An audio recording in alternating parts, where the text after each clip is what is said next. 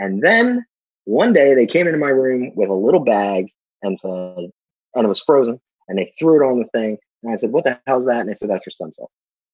And they hung it on the bag, and these these you know treated stem cells that came from my body, so I was a match, went in and regenerated at an accelerated uh, pace, and they considered my um, immune system to be zero years old.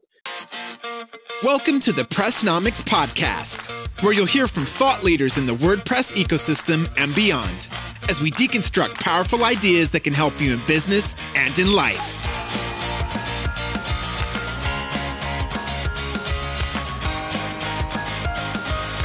Now, here's your host, Joshua Strebel.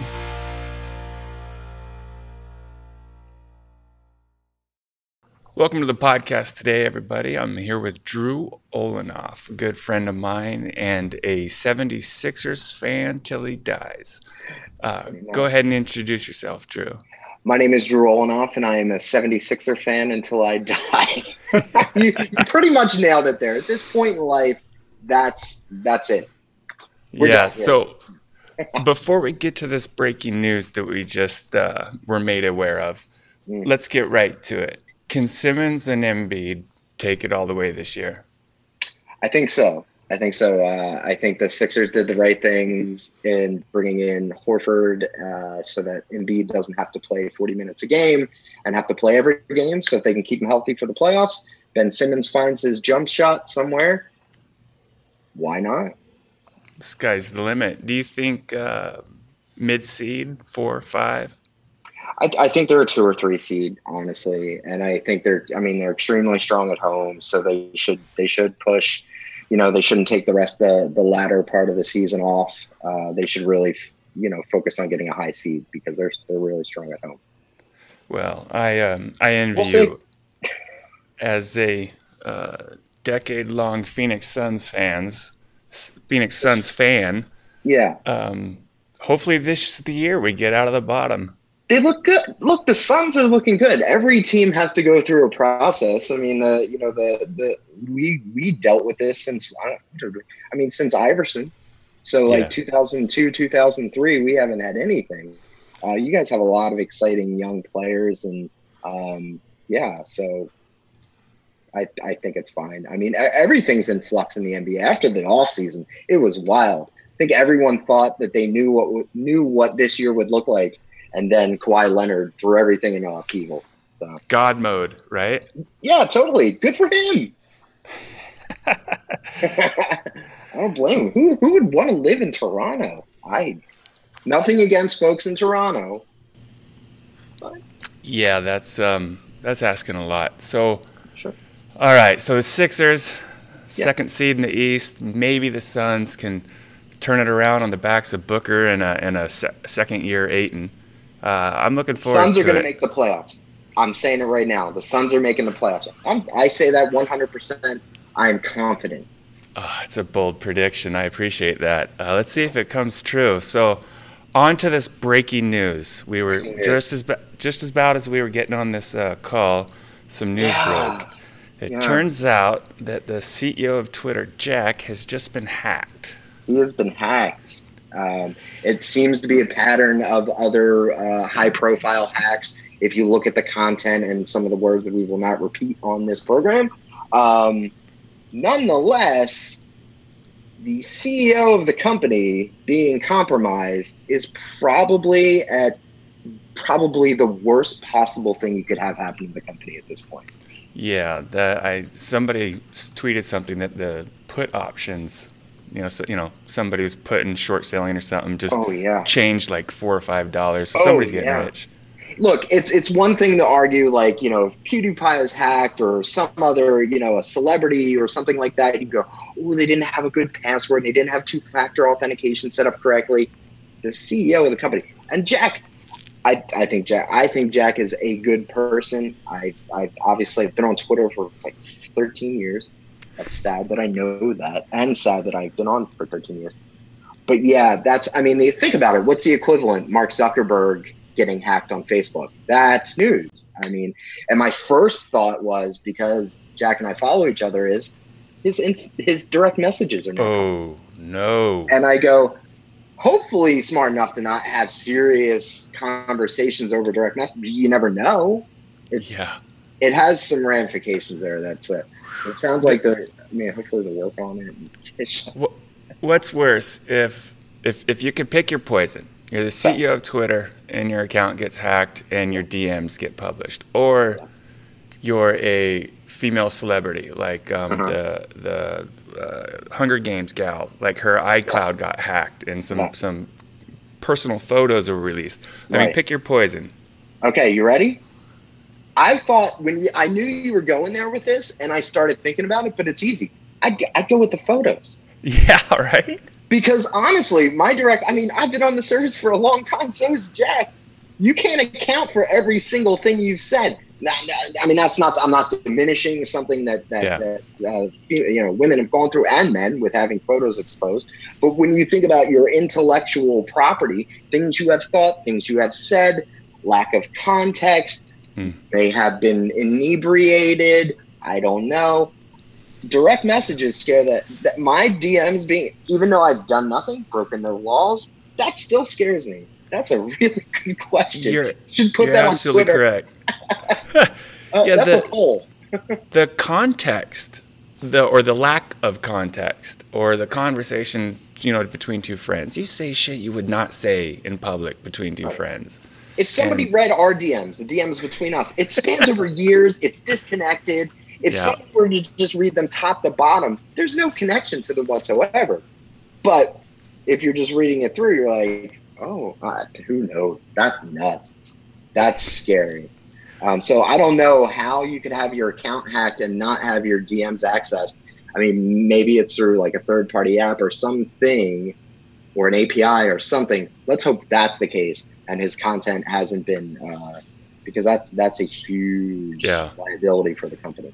Well, maybe maybe if he's lucky, there's a hidden Twitter feature that auto purges DMs after 24 hours that only he has enabled. Like they did with Zuckerberg, remember? Yeah, yeah. Remember his messages started disappearing, and then a bunch of us, go, we went in and we were like, it's like we were talking to ourselves. There was yeah. this whole line of us talking. It was like, oh, and then they got caught, and they're like, oh, we'll make that feature available for everyone. Uh huh.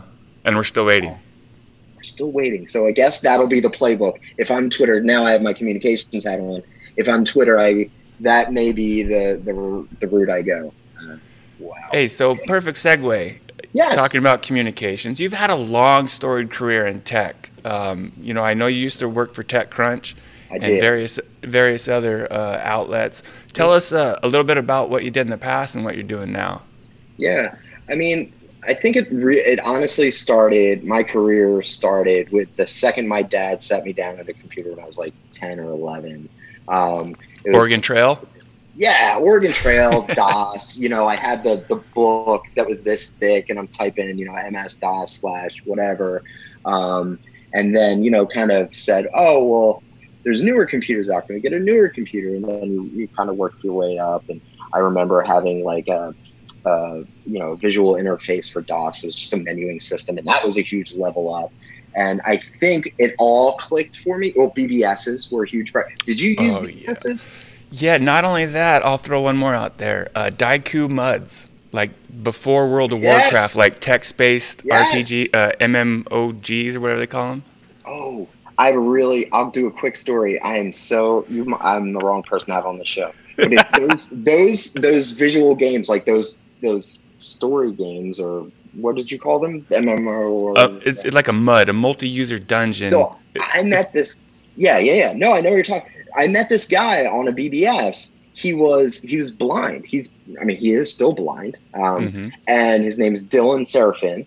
And he I found out that he lived near me, and I met him. And I hung out with him and his screen reader, because his screen, talk, his computer talked to him. It just went, blah, blah, blah, blah, blah. I'm like, damn, how do you do it? And he built a game. He wrote a game called Barney Splat, which was one of those games. And it had to do with Barney the dinosaur. And it was horrific. Like Barney was a murderer. And you were like a part, it was like Barney was Charles Manson and you were a part of his cult. It was awesome. But yeah, BBS. I remember sitting on BBSs, and you know, if they were just a two-line BBS, I, I would wait for someone else to log on. Like I wasn't in huge into gaming. Yeah. I didn't download adult pornography. ASCII Um, porn. ASCII porn. I mean, but you know, I wanted. I was like, someone else logged. The idea that I was like, there was someone else. Yep. Yep. I'd be that kid that was like, "Hi, how are you? How are you doing? Where are you from?" And like, no agenda. I wasn't trying to find a girlfriend or anything. I was just like, "Holy crap, there's another person." Yeah, for for you kids out there, this is like 1989 to 92, like pre America Online, pre Prodigy. This is old, old school stuff. You know the old modem sounds. yeah, and I used to, you know, if you hit, if you edited your string, your dial string to put in asterisk 82, that would block call waiting. So my dad used to freak out and he'd be like, why, why isn't your grandmother calling? I'm like, I don't know. Well, how doesn't she call? That's because when she calls, she gets a busy signal because I put asterisk 82. Don't, Dude. that was bad. I got yelled at for that. But I could, but like the phone would ring and it would disconnect because of call waiting. So, anyway, that That's news to me that that feature even existed. Okay. yeah, well, you know, because I asked, can we get a second phone line? And at that time, that was like bazillions of dollars. Why would you? Who has two phones? That was the equivalent of getting fiber. Exactly. It was a big deal. Um, but yeah, that was BBS. Is for me was like that kind of like connection and and interesting. You know, I you know I was like a sysadmin on on a BBS, and I thought that was cool. Like I could kick people off and like you know ban people. That was neat. Um, and then you know then I there was groups and you'd meet and hang out, a bunch of nerds.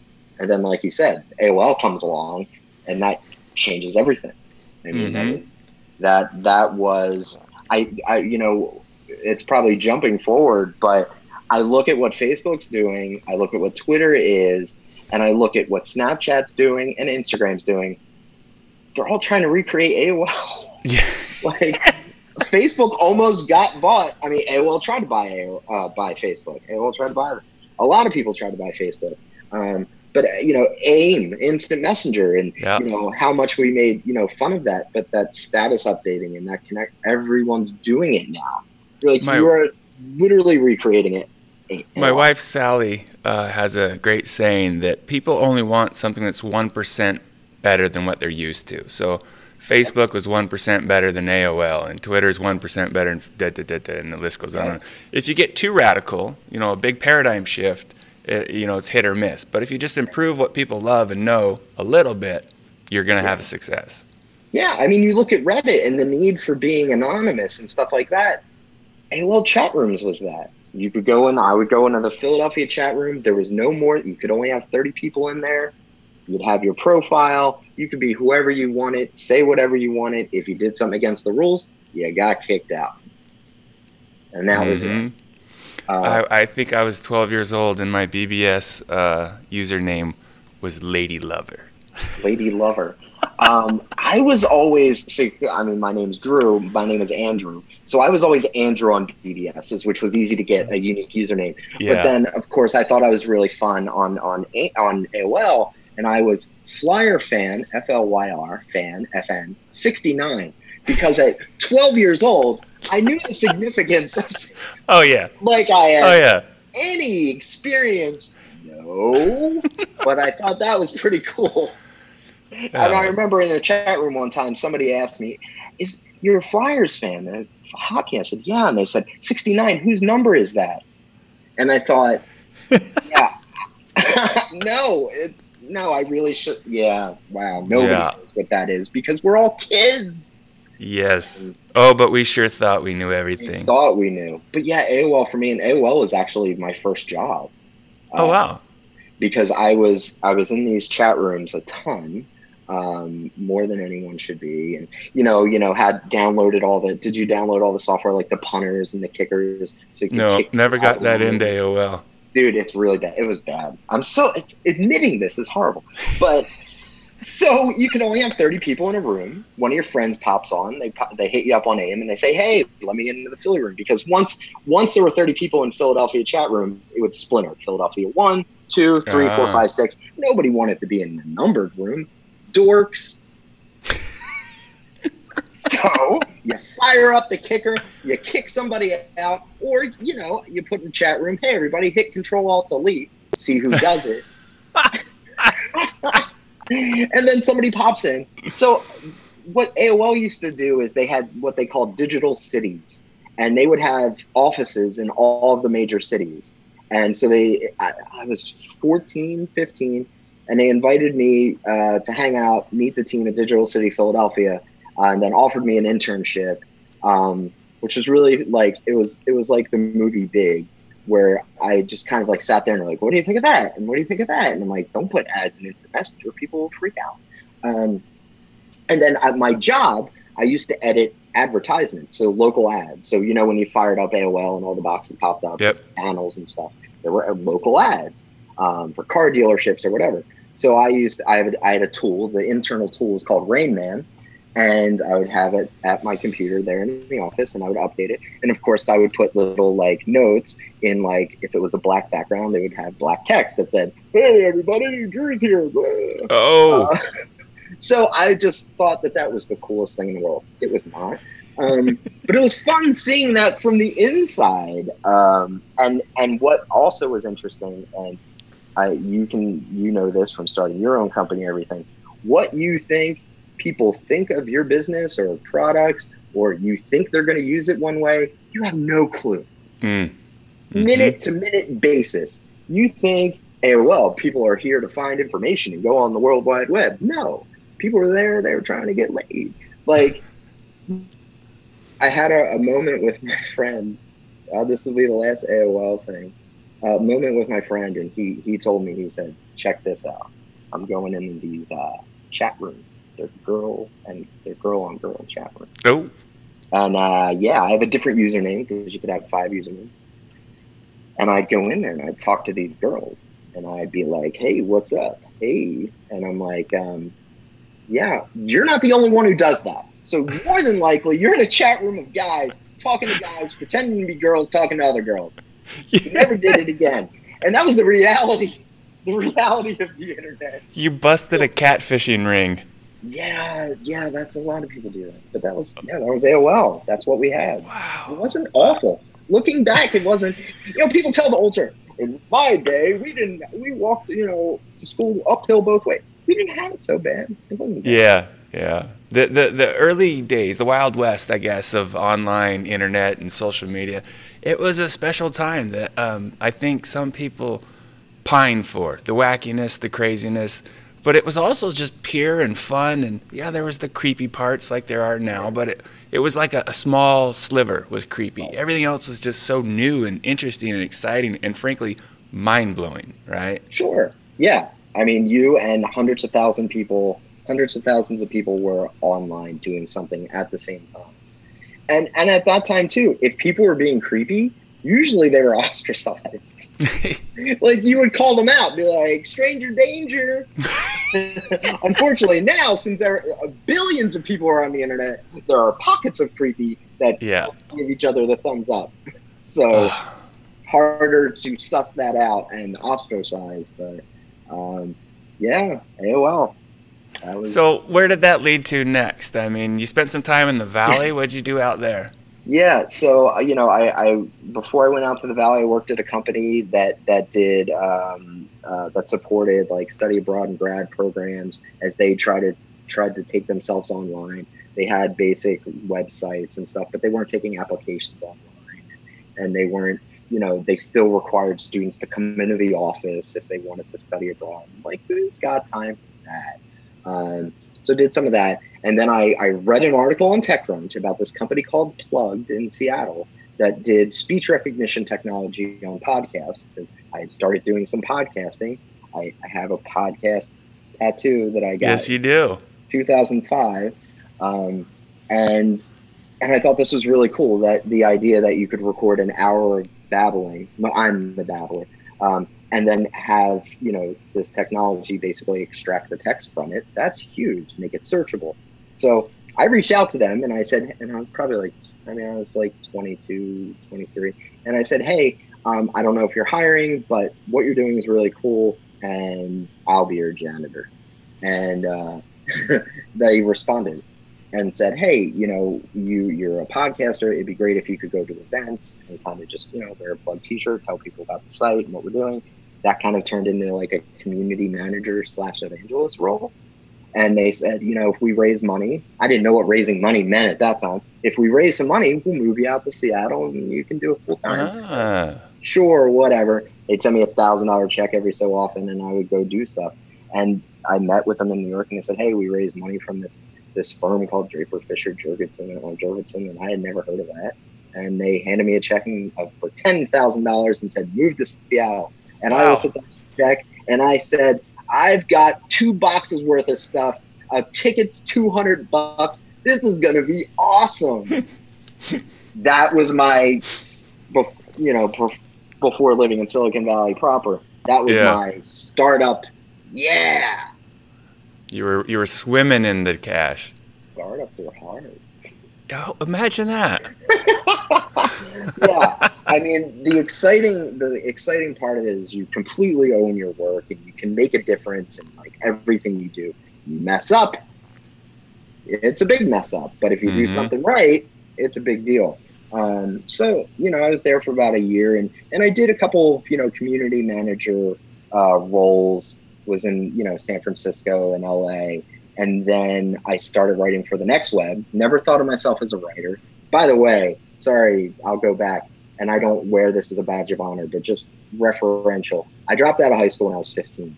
Oh, I'd skipped, yeah. I I had skipped skipped some grades. I was a senior. I still didn't like school. I had to move schools because my parents didn't like it. I liked to work, so I was already doing like the, the computer stuff, and I was like, ah, forget the school stuff.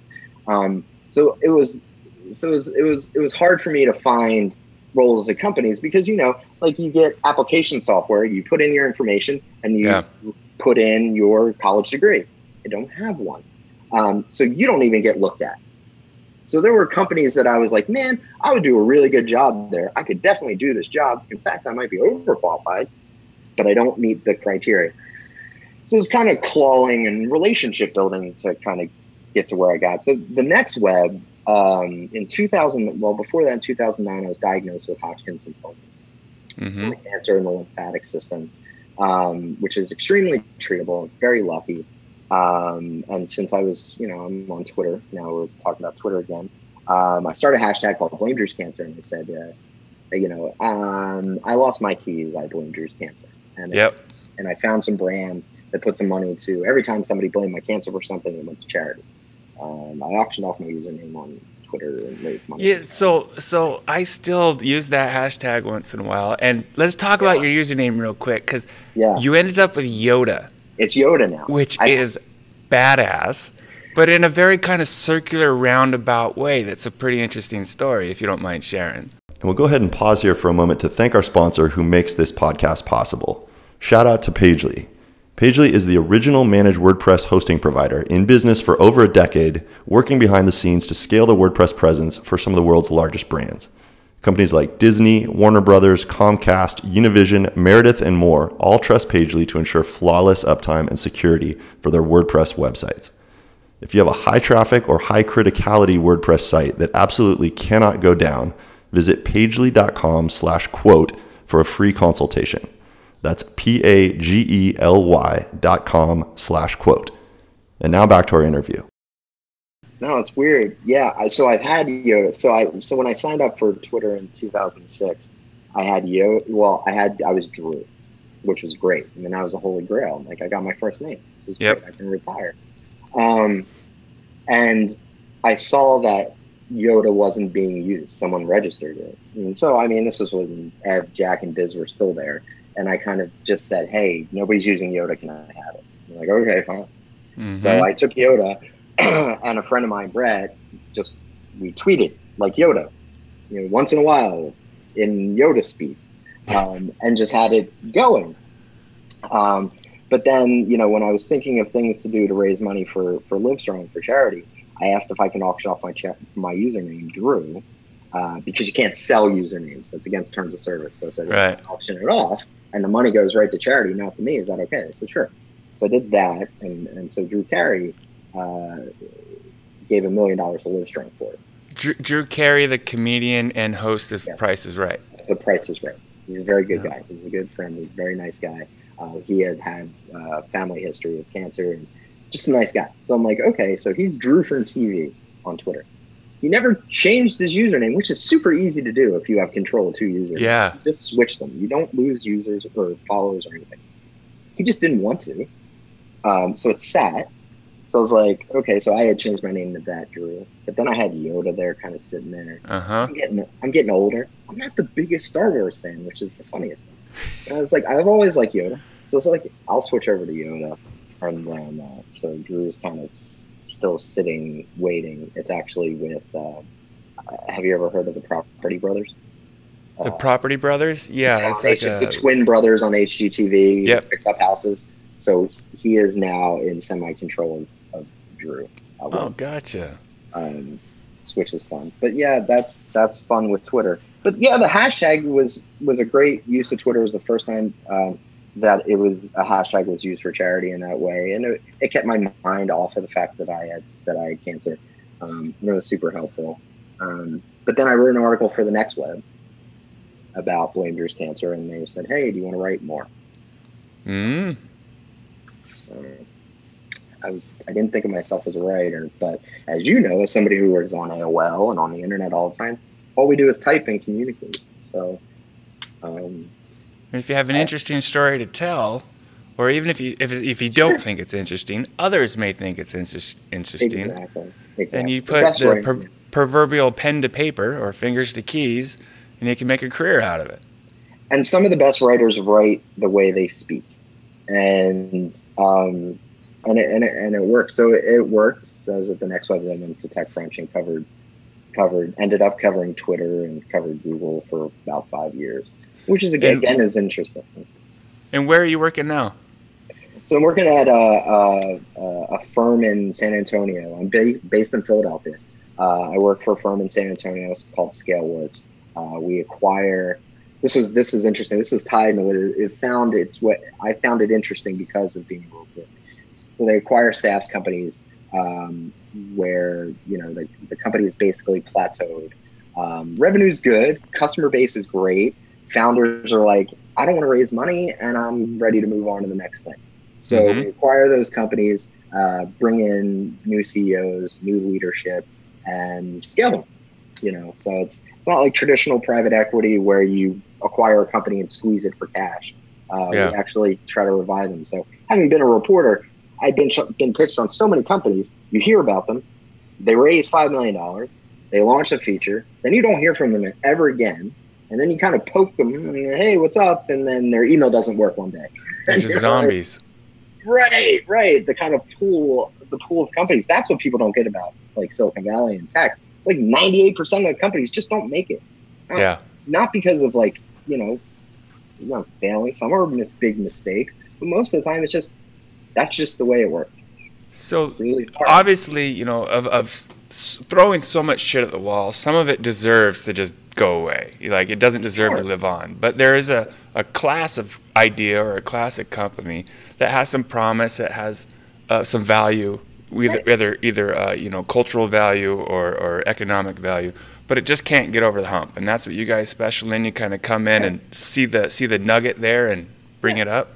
So, like one company we acquired is Keen Analytics. I mean, Keen is, I think I covered Keen when I was a reporter. Um, great customers, great analytics tool, dashboards, and all that stuff. They had just kind of, you know, taken it to where they could take it, and the founders were like, "All right, it's time to move on." And you know, we we you know we refocused a little bit, and and now they're kind of like digging deep into like uh, user-facing metrics. So anyone who has an app that provides analytics for their users, like a bank, hmm kind of focusing on that, serving the existing customers, but kind of giving it a little focus and breathing a bit bit of new life into it. So it's it's interesting things to work on. So I I do communications, so I kind of sit with the teams, you know, and, and think about the messaging and kind of how to communicate. SaaS companies, let's be honest, pretty boring. Um, you know, they have their heads down, they're cranking out features, they're putting out stuff, and they're like, we do this one thing really well. Yep. You either use this or you don't, fine. Um, but like the ones that can really break out and say and, and communicate what they do really well, what kind of people use their stuff, you know, what's coming down the pike. You see breakout SaaS companies, somebody like Slack. Slack is a SaaS enterprise tool, but they're yeah. they don't act like that in their marketing and communications. Um, people have an affinity for that brand and that product, and yet it's something we use for work. Mm-hmm. Uh, so that it can be done. Yeah, the positioning and well, okay, correctly identifying your audience and then positioning within that space, I would say way more important than having the dynamite best product or the dynamite best feature. Because, you know, how many great products never go anywhere just because they positioned it wrong and messaged it all wrong. Right. Right. Yeah. And and and and to your point, you know, you got to focus on the people that are actually using it and find out. You have to extract what value they see. Otherwise, how are you going to target more people like them and more more customers like them? Um, I think a lot of people just are shooting in the dark and they're hoping and praying. And it's like, no, play a little bit of small ball. You know, take your time. Like, um, and I think too is like with the companies that we see and and just in general, the ones that have been around a long time, the work that you guys have done, which I've which I've always said, I'm super proud of you. Uh, oh, thanks. Uh, because that's winning. like having a successful business. Like first of all, success and failure. There is no true definition for either, right? How do you define success? I don't know. How do you define? Yeah, it's, it's, very personal, personal to exactly. everyone. So having a successful business, it should be to many, being able to have employees, paying your bills, having happy customers, being able to do things that you you want to do either within the business or in a personal life. Um, you know, we want to build new features or we want to do this. We want to go to a conference and we can afford that. We're not, that's success. I mm-hmm. mean, raising $500 million and not knowing what the hell you're doing and then running it into the ground or doing things that are not above board, like a, like a, uh, you know, um, uh, our, our, friends at uh, the science company, uh, what the hell were they called? The Thanos or something? Theranos, right? Theranos. Like I said, Thanos, the MCU Thanos. villain. It was Thanos.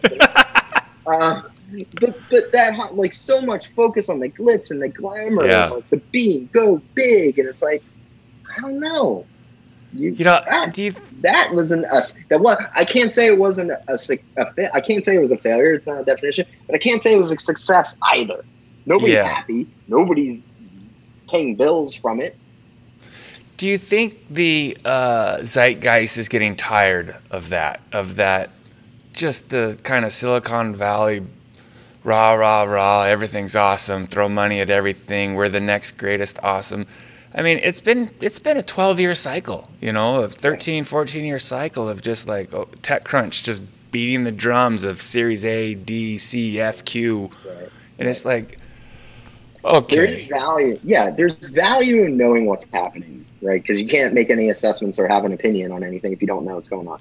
So if no, I'm not defending TechCrunch, but TechCrunch and like Wall Street Journal and all of them stop covering all the rounds of funding, one would assume there's no more funding. So yeah. we need to know that there is funding. Um, but yes, to your point, the kind of rah rah. I mean, look, Silicon Valley. I have a love hate relationship with Silicon Valley. I spent you know ten years in San Francisco, even more years working with companies startups that you know mm-hmm. funded in Silicon Valley.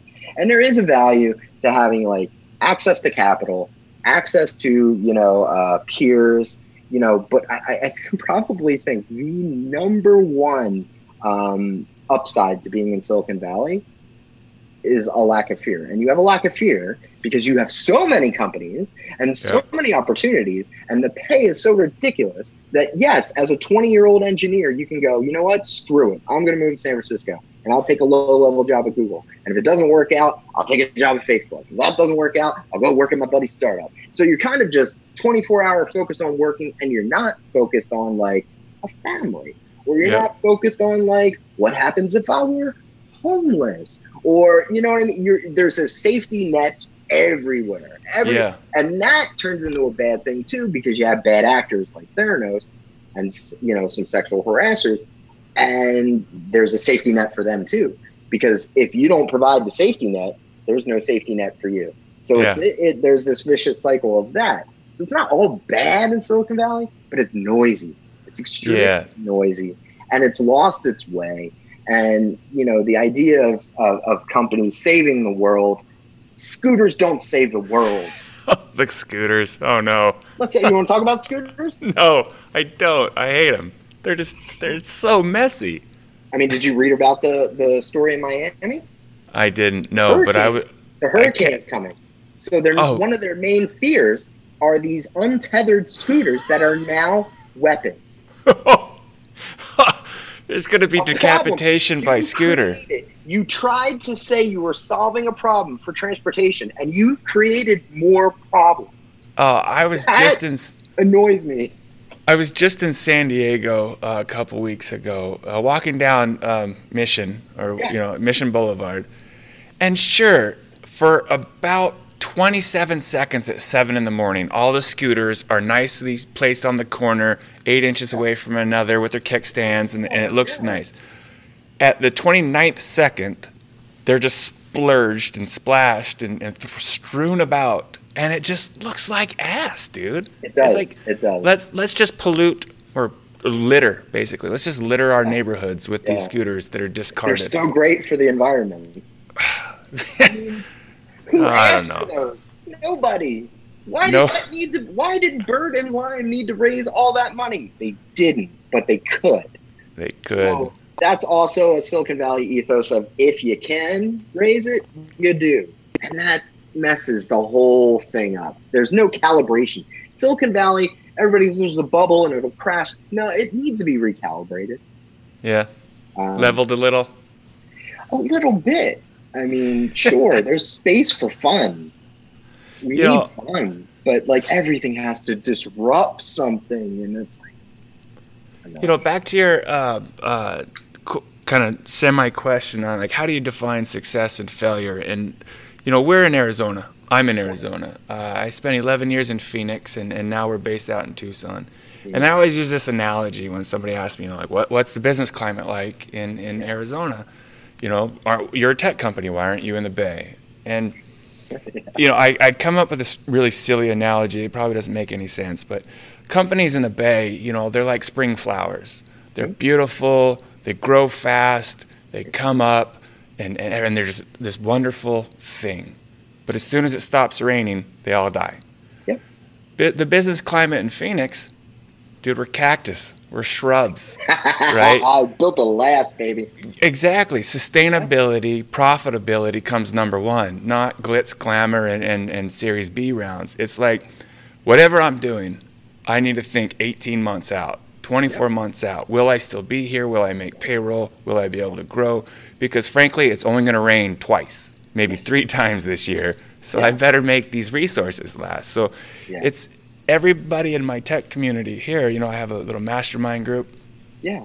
we're so much down to earth. Just like, hey, we're gonna claw out another eight percent this month or another ten percent this quarter, and you know we forecasted this and this. And it's very much run by the numbers and by the sustainability and you know and and also founder enjoyment. You know, Yeah. like, are we Sounds like doing what we enjoy? Like- Imagine that, right? yeah. I look. I hey, I'm a I'm a fan of shoot for the stars. I understand that big things don't happen if people don't think big, but not not everything is is a moonshot. Like yeah, there's a lot of there is no shame. I mean, it's shame. Be talking profitability. It's actually it very in vogue right now. It's it's a good thing. People talk about all the SaaS is like when I used to be a tech TechCrunch. If somebody pitched me on a SaaS company, I'd either delete it or I'd send it to Ron Miller, my colleague at TechCrunch, because I'm like, yeah. and now you think about it. Now you know I'm 39. I'm almost 40, and I'm like, damn. Companies that make money are sexy yeah. like your revenue positive. Oh damn! Like it's it's that is so it's a good thing that we're getting Yeah. where there is no like shame. It's not like well, who are your investors? Hmm. yeah, yeah, You know, and, Yeah. and when are, are you raising right now? Because everybody in Silicon Valley is raising, not everybody, broad generalization, but you know, these hyper growth companies, they're Mhm. always raising. They're always in a state of raising. So that means what? Your executives, your CEO, is not focused on the business, right? Or the customer or the Or product. the customer or the product or the employees, and that's how you get a situation like Uber. You got you had Travis Kalanick who was grow, grow, grow, raise, raise, raise. Oh my God, there's all this bad stuff happening. Oh, I didn't know. I mean, yeah, dude. I mean, because you know anybody or anything can essentially optimize for one outcome, right? You can optimize for sustainability. You can optimize if you're a charity for uh, number of cases helped or something. If Mhm. if you're on the rocket fuel train, you're optimizing for your next round. Period. Or and then the bigger optimization is your IPO. Sure. Which, you know, I in today's climate, isn't that is that something people really shoot for anymore? Yeah. to me, it sounds like running a profitable or you know almost profitable private company sounds way more fun. Than You know, s- a s- public speaking company. You know, pat myself on the back. Speaking from experience, it doesn't suck. It doesn't suck at all. right? It's a it's a nice place to But, be. but it's it's different, and and you can really you you know when I play when I say things like play small ball, it's not diminished. It just means you can focus on like the little things, right? And I always say to our companies, I'm like, look, you should build your infrastructure, like meaning your customer support and you know all of your sales teams and things like this to be um, so that if tomorrow you decide to sell peanut butter and jelly sandwiches, people would be like, okay, peanut butter and jelly sandwich is a little weird, but I'll listen to you. Yeah. Like, let me hear all about those peanut butter and jelly sandwiches. Like, and that's how you get there. How do you get to be a company like that? Building culture, hiring, uh, you know, in a, in a smart way that's thinking about the future, um, selling in a transparent way or in a way that's fair. Um, you know, It- responding the customer support tickets in a timely manner, in a respectful way. Like, Professionalism, ethics, integrity. Imagine that, right? imagine. So, that. if you do those things right and you do have to make a pivot, your audience will at least be receptive to uh, uh, giving you a fair shot. Sure, sure. And I, and I think the like the idea of a pivot, it's like, look, if I'm giving a company my money to do one thing, as long as they're going to continue to serve me in that way, or at least tell me if there are changes or whatever, as long as there's communication, as long as it's eh, there's a you know partnership there, you're you're you're fine. I mean, Yeah. you know, it's it's you. If but if you're running to the point of we're going public or we're going this way, which it appears to be that's what the scooters. I mean, I have friends that work at these companies, so I'm not. I don't. I hate hating, uh, but Yeah. the reality of the situation, the scooter stuff is not sustainable. Like gro- that growth is not matching that funding, and it's a seasonal business at best. I mean, it doesn't fly on the East Coast. I, you know, I'm not. It, it snows here in Philadelphia. I'm I'm not using a scooter, so you're losing. There's so much potential for this. Yeah. And is it a category that really needs a first, second, and third? No, it needs like a half of one. a half of one. And uh, it- is there uh, is there interesting technology built, being built around logistics and a micro payments and stuff like that? Yeah. So maybe a bird gets acquired by Uber and they Yeah. absorb that technology, and that would be a, a fine outcome for founders and investors. Maybe that's the goal. I don't know what the goal is. I don't know. Yeah, you know, I I don't or I wish success on everybody, even even the people playing a different game from me. Even if I don't understand the game that they're playing, you know, I still wish them a positive outcome. And you know, you gotta love the chutzpah and the ingenuity it takes to come up with some of these ideas.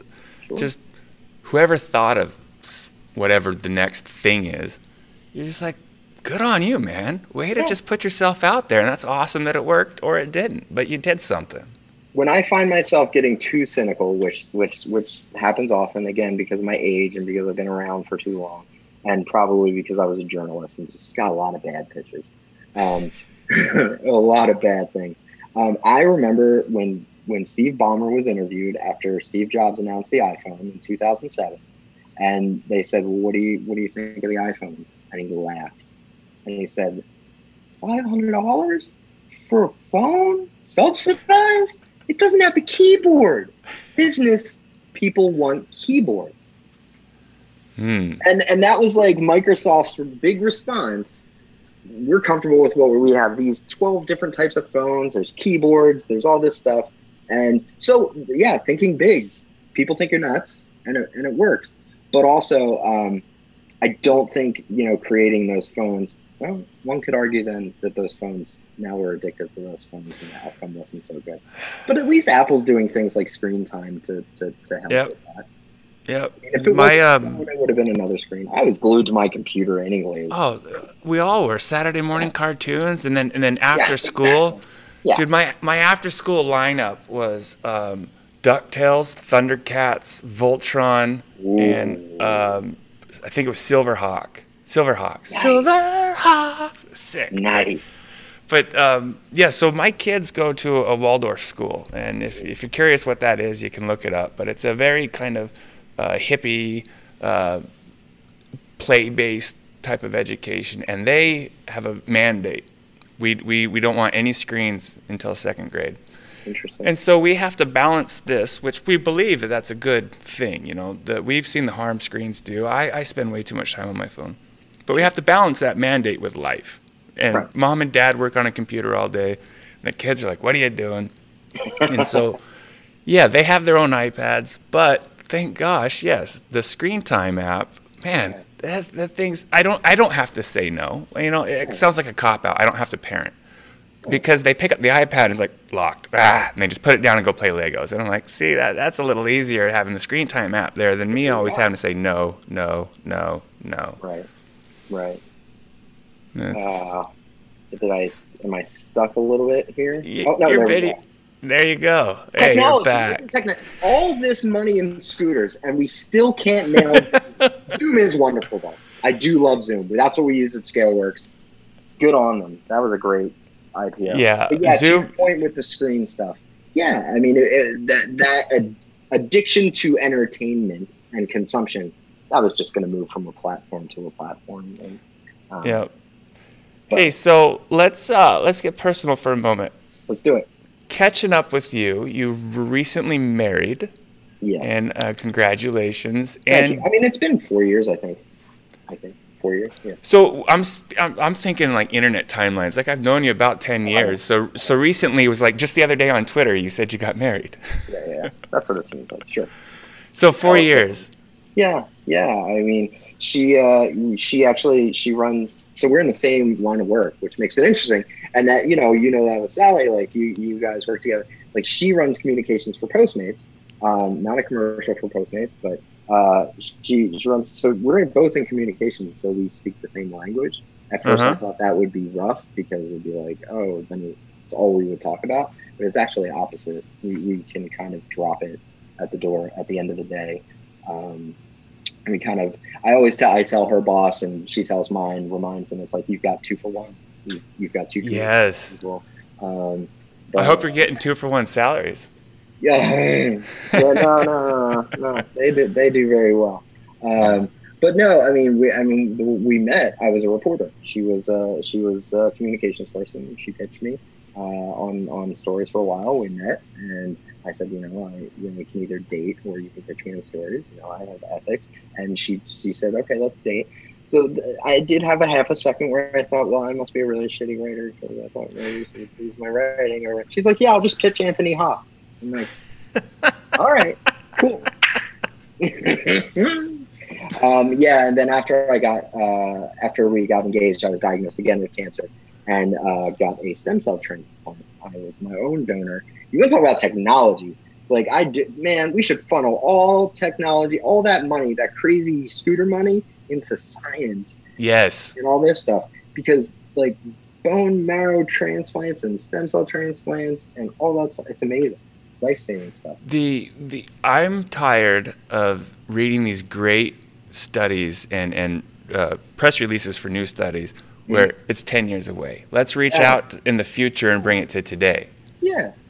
And with enough funding in the right areas, I think it's possible. You know what, man? Here's what we should do. We should ask all the big companies, including Jack, once he figures out his like whole like thing, and like Zuck, and all these people working on like virtual reality and like stupid crap at Facebook. It's like, hey, you know, let's look at what Google does and spends 20% of their time on stuff that's not Google. What if every company spent 20% of their time trying to help and solve like disease problems or Mhm. homelessness or something? Like, like every, I would do it. I'd like, everybody at our company just spend 20% a month thinking Yeah. about these things. Think just thinking about them. Um, that's why I think you know technology and the ecosystem is a powerful thing. Because when we work together and think together, big things happen. Um, Yeah, one thing Arizona has going for it is most of its funded funded companies are actually in biosciences and life That's sciences. awesome. That's Yeah. awesome. So there, there, there's hopefully some good stuff coming out of here soon. I'm due to visit, so, um, So- and if you're ever in Philly too, you should come. out. Oh, dude, let's catch let's catch a game. Yes, of course. you might guest. So you you okay? So real quick, you were diagnosed again and then got a stem cell plant, I got transplant. Walk me through that. stem cell transplant. So so basically, um, I, I was diagnosed with the same cancer again. So it, it, it recurred. It was Hodgkin's lymphoma. And so stem cells um, are like stel- cells that are like stored in bone marrow, um, and they're transferable, um, and they regenerate quickly in many different ways, like crazy, crazy ways. Like, and Mhm. it's not just for one thing or another. So basically, I'll give you the really quick what a stem cell transplant look like. I didn't need a donor, so I was lucky in that I that I didn't need a donor, and I'll explain that. But everyone should join the bone marrow registry. All you have to do is swab your mouth, right? You send it in, they put your spit in the thing, and then you're in the database. So if you ever do match someone and they need it, really the Yep. marrow extraction, it pinches, it hurts for a minute. It's not that bad. You save somebody's life. Um, also, something that you'll hear a lot about is uh, when you have a child. I don't want to go into too much information when you, or detail. You have a child. There's an umbilical cord. We all know that. Yep, We're we cord we bank. them. Yeah, we we cord bank both our kids. core those core cells in there those are the most they're super cells they're powerful they work you don't even have to be a match anyways so i was my own donor so basically what they did was they hit me up with chemotherapy until i did not have any more cancer in my body and then they extracted blood and separated the stem cells from the red blood and plasma and all that stuff then gave me more chemo then they they nuked uh, my my stem cells with radiation. Made sure it was clean. Made sure I was clean. And then one day they came into my room with a little bag and said, and it was frozen. And they threw it on the thing. And I said, "What the hell is that?" And they said, "That's your stem cell." And if we, I'm like, "Okay, so you're going to put it up on the hook and give it to me?" Yeah, but we have to wait for them to defrost. And I'm like, "Okay, well, it's, TV, it's a TV dinner now." I'm like, "Are you serious? This is like the least scientific thing I've ever heard." But it's. Um, and they hung it on the bag, and these these you know treated stem cells that came from my body, so I was a match, went in and regenerated at an accelerated uh, pace, and they considered my um, immune system to be zero years old. So they counted out my days left at the hospital because I was in the hospital for 60 days straight. I was, you know, one years old, two years old, or one day old, two days old, three years old. Crazy. So it basically was a reboot, uh, a re, you know, to my immune system. Um, Wow. or So if you're, if you're you were old school computer, you like a defrag, and then so you you were your own treatment, and what's the prognosis now going forward? they can they consider it a cure. So you you were your own cure. Yeah, Wow. And if I hadn't have been, if they, if it, if it was an aggressive, more aggressive form of cancer, again, Hodgkin's lymphoma, not it, it stays in the lymphatic system, like you have Yeah. lymph nodes, so it stays there. It doesn't metastasize outside of, um, usually. Um, but for more aggressive forms of cancer, um, you will need a, you know, you need a bone marrow transplant to get those stem cells. But that's why it's like the registry is really important to make sure that it's a diverse registry um, you know, for you know, men, women, African American, Hispanic, Yeah. so that there's something for everybody. Um, because it's it's a, it's a little harder to match than blood, a lot harder to match. But we did in 2009, way back when, we did, you know, we did a blame Drew's cancer blame-a-thon, and we had the swab thing right there, and a bunch of people swabbed. Since then, I've had like I've had two people, one in the past year, say I got contacted, I was a match. Oh. like, damn! So you're in the registry forever. Yeah. So Can something. you can you uh, go ahead and give our listeners the information on that website and where Yeah. to find it? be the match.org. Uh, they're a great organization. Um, they're the main main ones that do this, and it's a registry uh, that works internationally. So it's a big international database. And basically, you you go on bethematch.org, sign up to be a donor. They will send you a kit in the mail that has a little swabby. You swab it in your mouth. You put it back in this pre. I mean, it's simple. Yeah. Pre pre stamp. Stick it in the in, in the mailbox. They they put you in the registry, and then you don't hear you know you don't hear back unless you're a match. And if you're a match, you have the option to, to you know to, to, to help out. You come in. That, that sounds wonderful because you're probably um, you say it's it's it's harder to find a match than blood, and then maybe yeah. even like organs and such, right? So like one in a it's probably one in a million towards the organ side, right? Yeah, yeah, gotcha. It's not as big as a waiting list as, as organs, so it's probably okay. somewhere in between. Um, you know, it sounds like a partnership opportunity where the DNA testing kits like 23andMe and such could just have a checkbox. Check here if you'd also like to submit to be a match. You'd I mean, because so, they're already right? getting the sample, right? That's a really good idea. You should tweet it. That's a really good. I never thought of that. Um, well, repurposing the spit. You're already submitting it. It's just like on your uh, uh, tax return, like check here to add a dollar to the Democratic candidate or whatever. Driver's license. Or, Do you want to be an organ donor? There you go. You're already yeah. submitting it. You might as well just add yourself to the registry. That's a useful. That's a useful. Um, you know, but yeah, that's that's where. So, so watching science advance like that, because the treatment that I got in 2014 was different, more advanced than the treatment I got in 2009 as far as the types of medications, how sick they made me. Um, yeah. So our advancements every day in these therapies. I mean, you see Alex Trebek from Jeopardy, who was diagnosed with a cancer that, as you know, has a very low survival rate. Yep. He's made it through chemo, and we'll, you know, we hope that that he does well. There, you know, hopefully one day that it's it's you know when you hear someone, when people used to say to me, "Oh, you have cancer," I'm so I'm sorry, and I would say, oh, "Did you, it was your fault." How dare you? Why did you give me cancer? when you hear cancer, it's like it, it, it it's always going to be scary, but it's not going to be like yeah. That's cancer's touched everybody. Everybody now knows someone who has had cancer or mm-hmm. have it themselves. Um, but yeah, no, I mean, uh, technology is, is, an amazing. So, everybody out there listening, go start a bunch of bioscience companies or donate to bioscience yeah. companies because yeah. you know we got to figure this out. Not just cancer, but everything. Like, there's so and, many and interesting things out there. So many interesting things, and I think that goes back to something you said earlier when you were like what having a company and doing things that you care about and that make you happy and that give you a life outside mm-hmm. of the work that's about like you know i am for me maybe working at a company one day that that helps cure disease or treat disease that would be very re- rewarding for me i think finding a job healthcare or not that is rewarding that you feel like you are accomplishing something and and there is maybe you can't save the world and everything's going to save the world but if you can make it a little bit better um, that's awesome. Like yeah. as you get older and, and you spend more time and you go that's what this is all about. Like yeah because on one hand you have life sciences and all the possibility or scooters. Or scooters. No more scooters. What companies are raising more money? Recalibration. Let's yeah. just recalibrate it just a little bit. There could be scooters. That's fine. But it doesn't have to be ten billion dollars for scooters. Yeah. That's just my two cents. Hey Drew, you're you're such a great guy, dude. I thank you so much for coming guy. on. Um, I'm not quite sure when this will air, but uh, it should be here in a couple weeks, and we'll, we'll by then we might know how this hack of poor Jack goes out.